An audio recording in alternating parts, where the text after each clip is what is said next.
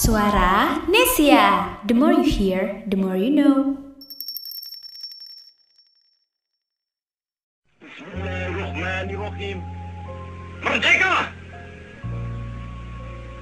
Saudara-saudara, rakyat jelata di seluruh Indonesia, terutama saudara-saudara penduduk kota Surabaya. Kita semuanya telah mengetahui bahwa hari ini tentara Inggris telah menyebarkan pamflet-pamflet yang memberikan suatu ancaman kepada kita semua. Kita diwajibkan untuk dalam waktu yang mereka tentukan menyerahkan senjata-senjata yang telah kita rebut dari tangannya tentara Jepang. Mereka telah minta supaya kita datang pada mereka itu dengan mengangkat tangan. Mereka telah minta supaya kita semua datang pada mereka itu dengan membawa bendera putih, tanda bahwa kita menyerah kepada mereka. Saudara-saudara, di dalam pertempuran-pertempuran yang lampau, kita sekalian telah menunjukkan bahwa rakyat Indonesia di Surabaya, pemuda-pemuda yang berasal dari Maluku, pemuda-pemuda yang berasal dari Sulawesi, pemuda-pemuda yang berasal dari Pulau Bali, pemuda-pemuda yang berasal dari Kalimantan, pemuda-pemuda dari seluruh Sumatera, pemuda Aceh, pemuda Tapanuli, dan seluruh pemuda Indonesia yang ada di Surabaya ini.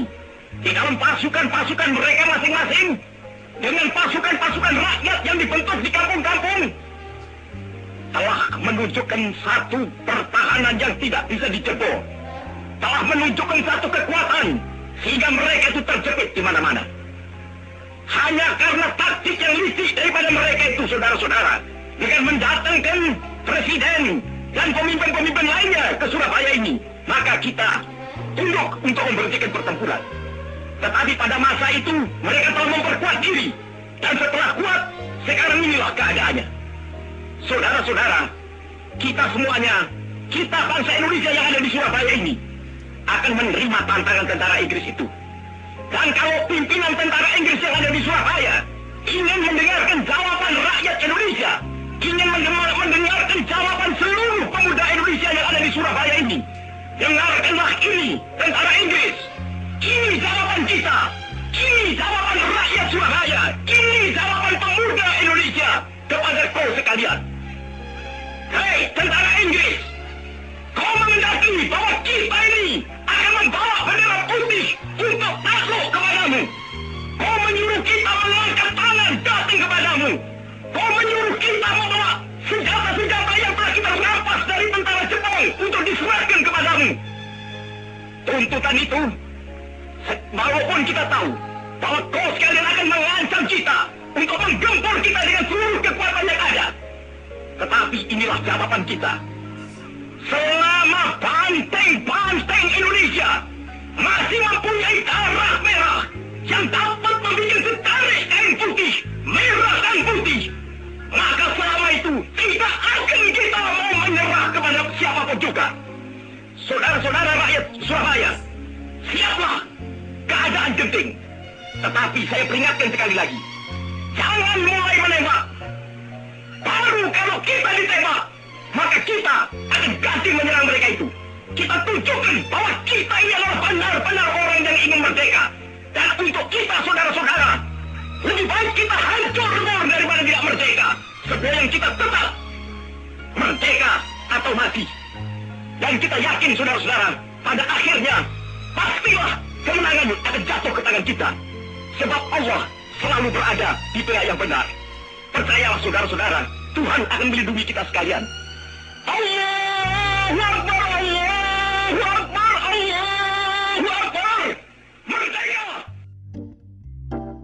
Halo Nation People, welcome back bareng saya Wagi tentunya. Dan selamat datang di Suara Nesia Podcast.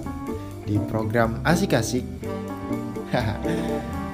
ah, sekarang ini kita masih di suasana-suasana memperingati pahlawan di bulan-bulan memperingati pahlawan gitu.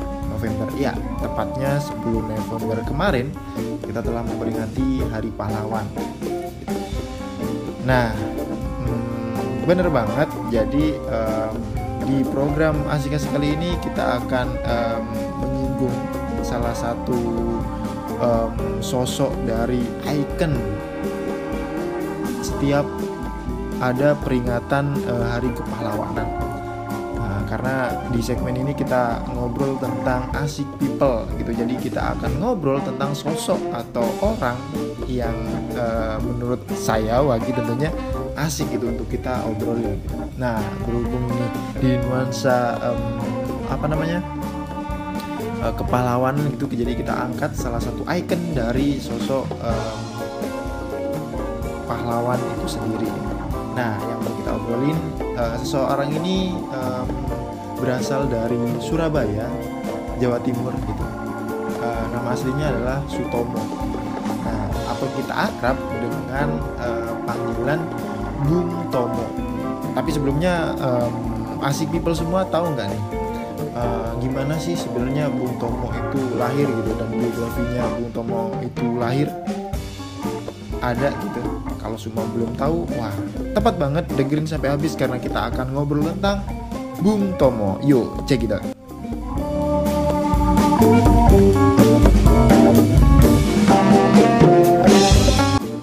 jadi um, Sutomo lahir di Surabaya, Jawa Timur 3 Oktober 1920 dan meninggal di Padang Arafah, Arab Saudi 7 Oktober 1981 pada umur 61 nih um, Asif. Nah, uh, Bung Tomo atau Sutomo itu kan uh, lebih akrab kita kenal gitu dengan uh, nama Bung Tomo. Nah, Bung Tomo ini adalah pahlawan yang terkenal karena peranannya dalam membangkitkan semangat rakyat untuk melawan kembalinya penjajah Belanda melalui tentara Nica. Nah, tentara Nica itu apa sih teman-teman? Udah pada tahu belum? Kalau seumpama belum tahu, jadi uh, Nica itu adalah Netherlands Indies Civile Administration atau Netherlands Indies Civil Administration yang merupakan organisasi semi militer yang dibentuk pada 3 April 1944 yang bertugas mengembalikan pemerintahan sipil dan hukum pemerintah kolonial Hindia Belanda selepas kapital eh, apa kapitulasi pasukan. Jadi waktu itu, waktu itu pada uh, 3 April 1944 gitu kan. Jadi uh, Belanda membentuk Nica ini untuk kembali ke Indonesia setelah uh, ini ya kekalahannya uh, apa namanya si Jepang waktu kita waktu dulu kembali gitu kan. Eh betul gak sih? Ya kira-kira seperti itu. Nah lalu yang berakhir dengan pertempuran 10 November 1945 Jadi waktu itu kan Nica kembali nih 1944 Nah untuk ngelawan itu Bung Towo dengan uh, arek-arek Surabaya gitu kan Ya tepatnya ini terjadi di uh, 10 November itu di Surabaya Dengan pertempuran Ambarawa gitu yang terkenal gitu kan Itu uh, 10 November 1945 yang hingga kini diperingati sebagai Hari Pahlawan. Nah, pantasan ya. Jadi teman-teman uh, harusnya sudah tahu sih gitu kan. 10 November itu diperingati pas Bung Tomo dengan arah-arah Surabaya melawan si tentara Nica ini gitu. Jadi seperti itu um, awal kenapa uh, si Sutomo atau yang lebih kita kenal dengan Bung Tomo ini um, mulai dikenal di uh, publik dan menjadi pahlawan nasional ya, nation people. Nah, selanjutnya masa muda Bung Tomo gitu. Masa muda Bung Tomo, Sutomo dilahirkan di Kampung Blauran di pusat kota Surabaya. Ayahnya bernama Kartawan Cipto Wijoyo. Kalau uh, bahasa Jawanya sih uh, tulisannya Kartawan Cipto Wijojo. Jadi seperti itu. Seorang kepala keluarga dari kelas menengah ia pernah bekerja sebagai pegawai pemerintahan, sebagai staf pribadi di sebuah perusahaan swasta, terus juga sebagai asisten di kantor pajak pemerintah, dan pegawai kecil di perusahaan ekspor impor Belanda. Ia mengaku mempunyai pertalian darah dengan um, beberapa pendamping dekat Pangeran Diponegoro yang dikebumikan di Malang. Jadi wah ada ikatan berarti uh, kemungkinan um, Bung Tomo ini ada ini ada ikatan dengan Pangeran Diponegoro ya pantesan ya darah darahnya saat berorasi itu ya nasionalisnya itu wih nggak jangan diragukan lagi gitu kan. Siapa tahu siapa yang nggak kenal Bung Tomo gitu kan. Nah lalu untuk ibunya ibunya berdarah campuran Jawa Tengah Sunda dan Madura. Wow. Uh, Indonesia banget ya nggak nggak ada uh, bule-bulenya gitu. Um, ia pernah bekerja sebagai polisi di kota Praja. Wah jadi seorang polwan gitu. Dan pernah pula menjadi anggota Sarekat Islam sebelum ia pindah ke Surabaya dan menjadi distributor lokal untuk perusahaan mesin jahit Singer. Oh ya ya, ya. jadi wah Singer ini ternyata mulai dari um, lama juga ya, juga baru tahu nih mungkin mungkin mungkin kapan-kapan nih bakal kita bahas um, apa ya tentang ya yang ada eh brand-brand asik gitu kali ya. Oke, selanjutnya Sutomo dibesarkan di rumah yang sangat menghargai pendidikan. Ia berbicara dengan terus terang dan penuh semangat. Ia suka bekerja keras untuk memperbaiki keadaan. Pada usia 12 tahun, ketika ia terpaksa meninggalkan pendidikan di Mulo. Mulo itu um, nama dari sebuah uh, sekolah menengah pertama pada zaman pemerintahan kolonial Belanda di Indonesia. Uh, Mulo itu bahasa Belanda kalau nggak salah. Yang kepanjangannya dari Mir Uitgebrek Lager Onderwijs berarti pendidikan dasar yang lebih luas. Jadi ya uh, tepat kan sekolah menengah pertama jadi satu satu tingkat lebih tinggi dari um, sekolah dasar gitu kali ya. Nah, terus Sutomo melakukan berbagai pekerjaan kecil-kecilan untuk mengatasi dampak depresi yang melanda dunia saat itu belakangan ini belakangan ia menyelesaikan pendidikan HBS. Nah, kalau seumpama HBS ini uh, lebih tinggi dari Mulo gitu. Kalau seumpama teman-teman baca um, bukunya um, siapa? Aduh, lupa yang ada minkenya itu. Wah, itu men menceritakan HBS banget gitu. HBS itu adalah Hogre Burger School dalam ejaan bahasa Belanda gitu. Lebih tinggi dari Mulo uh, menyelesaikan pendidikan HBS-nya lewat korespondensi, tetapi ia tidak pernah resmi lulus.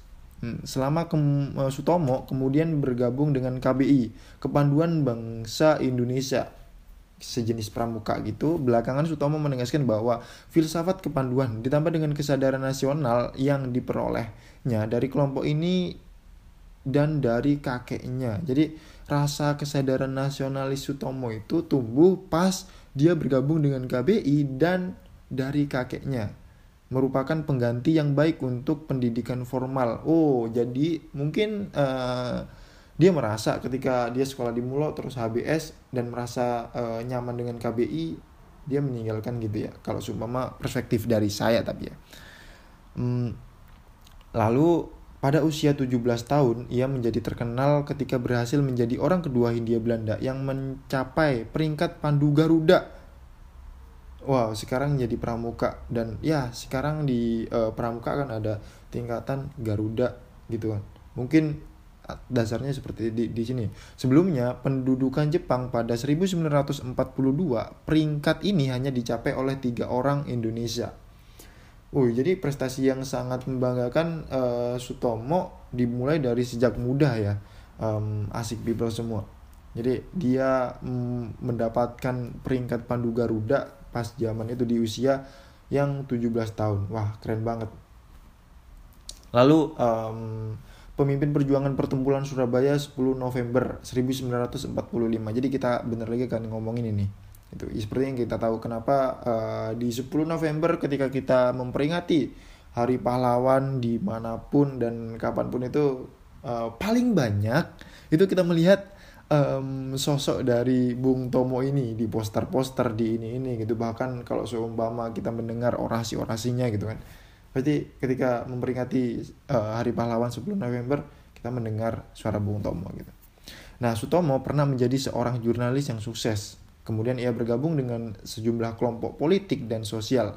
Ketika ia terpilih pada 1944 untuk menjadi anggota Gerakan Rakyat Baru. Nah, Gerakan Rakyat Baru ini um, aku juga belum tahu mungkin kapan eh, kapan-kapan kita ini tapi gerakan rakyat baru ini disponsori oleh Jepang gitu jadi mungkin ada hubungan sama Jepang gitu ya Hampir tak seorang pun uh, yang mengenal dia. Namun semua mempersiapkan Sutomo untuk peranannya yang sangat penting. Ketika pada Oktober dan uh, November 1945, ia menjadi salah satu pemimpin yang menggerakkan dan membangkitkan semangat rakyat Surabaya. Yang waktu itu uh, Surabaya diserang habis-habisan oleh pasukan Inggris yang mendarat untuk senjata tentara pendudukan Jepang. Ya waktu itu kan uh, Jepang pulang dan Inggris masuk. Nah di situ perannya Bung Tomo hadir. Seperti yang temen uh, Nation People dengarkan di awal-awal dari kan. Ke apa si Bung Tomo ngomong saat ini Inggris telah masuk gitu kan. Maka dari itu mungkin uh, dia coba uh, menyatukan semangat arek-arek Surabaya waktu itu um, untuk membebaskan tawanan Eropa. Maksudnya uh, untuk ketika Inggris masuk ayo kita nyerang balik gitu Nation People. Nah, Sutomo terutama sekali dikenang karena uh, seruan-seruan pembukaannya di dalam siaran-siaran radio yang penuh semangat kemerdekaan. Ya, karena media waktu itu um, radio yang kencang-kencangnya dan hampir di seluruh pelosok Indonesia adanya radio, ternyata uh, Bung Tomo memanfaatkan uh, hal itu dan berhasil dengan sukses. Terbukti waktu itu uh, 10 November gitu kan waktu uh, ini berapa? berhasil memukul mundur pasukan Inggris dan uh, alhasil dari ke kejadian itu di 10 November 1945 itu dicatat sebagai salah satu peristiwa terpenting dalam sejarah kemerdekaan Indonesia. Wow, gimana sahabat uh, nation people semua? Jadi sosok kepemimpinan uh, perjuangan pertempuran Surabaya lewat orasi-orasi yang disampaikan di um, radio gitu kan dengan semangat kemerdekaannya yang tak diragukan lagi pastinya gitu.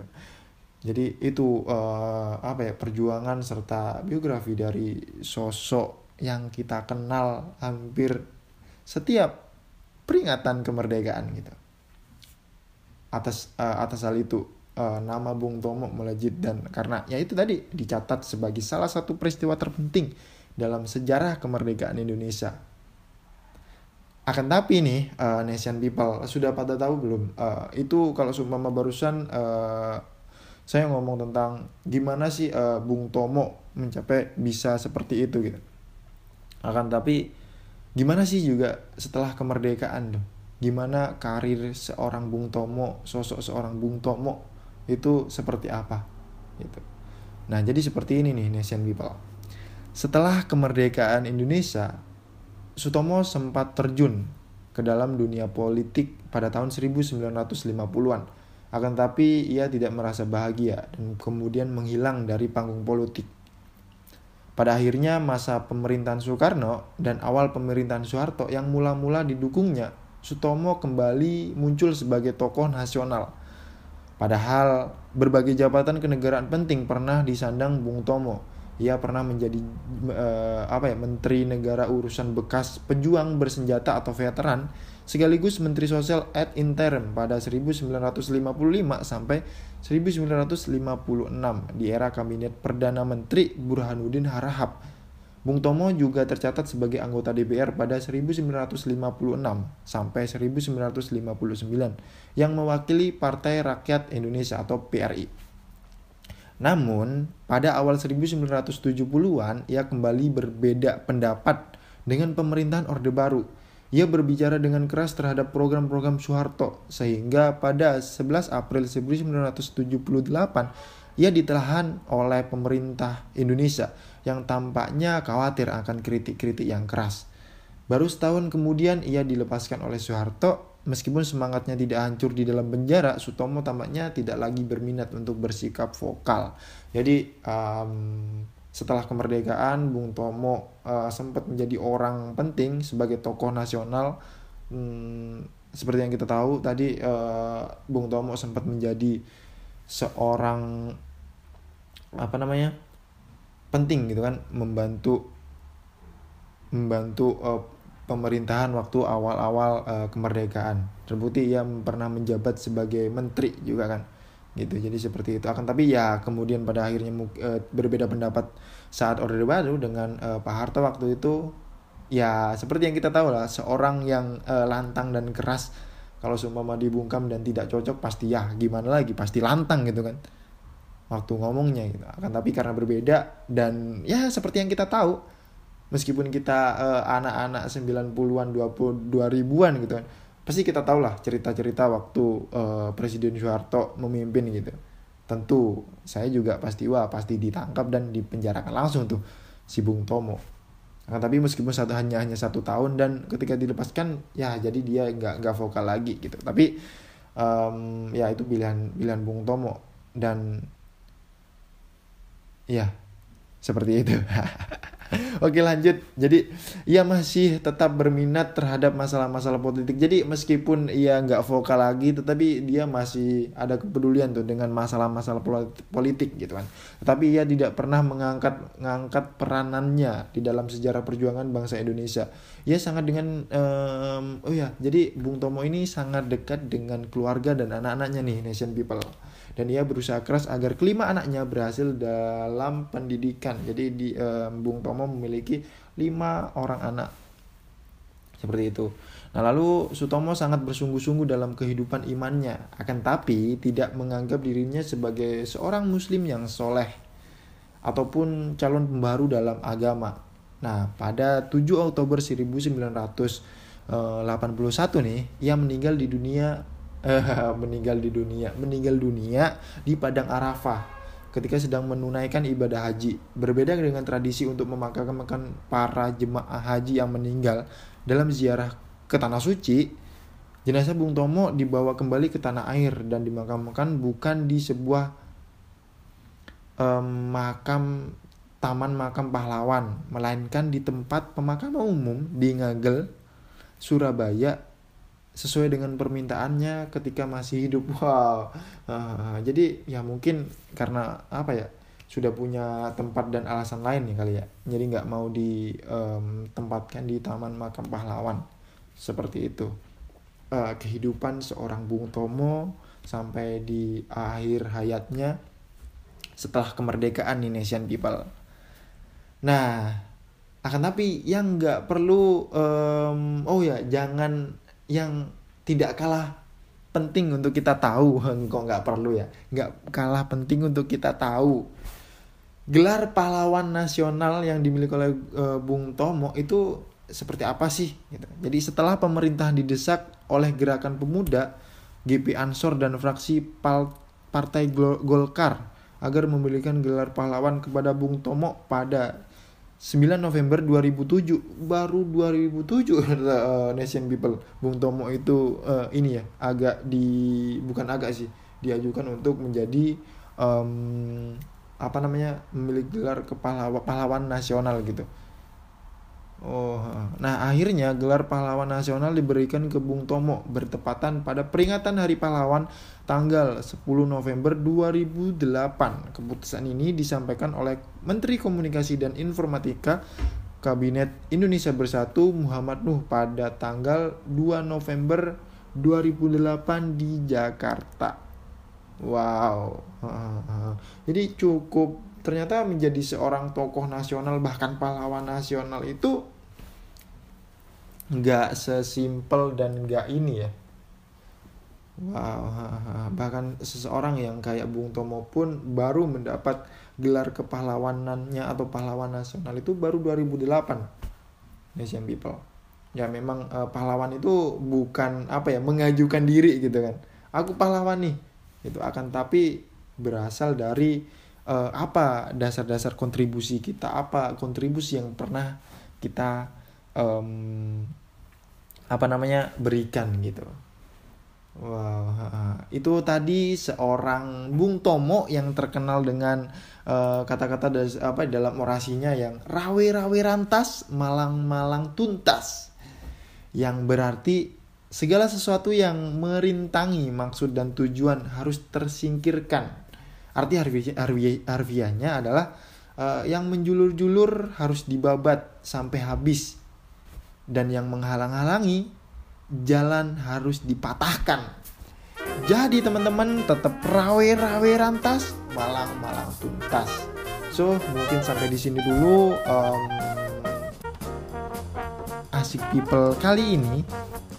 sampai bertemu di bulan selanjutnya karena kita akan ngebahas tentang asik people yang lain asik people yang um, asik untuk kita bahas yang tentunya menambah pengetahuan kita gitu kan yang menambah um, apa ya uh, perpustakaan pengetahuan kita. So jadi kita lebih tahu kita lebih uh, sadar lagi gitu kan. Ya jangan jangan uh, kita lebih tahu dan kita lebih sombong lagi. Jangan seperti itu nation people di mana pun berada. Jadi kita lebih tahu kita jadi lebih sadar diri lagi dan kita lebih menghargai apa yang kita ketahui. Sampai jumpa saya lagi, sampai bertemu di uh, next program dan episode. See you.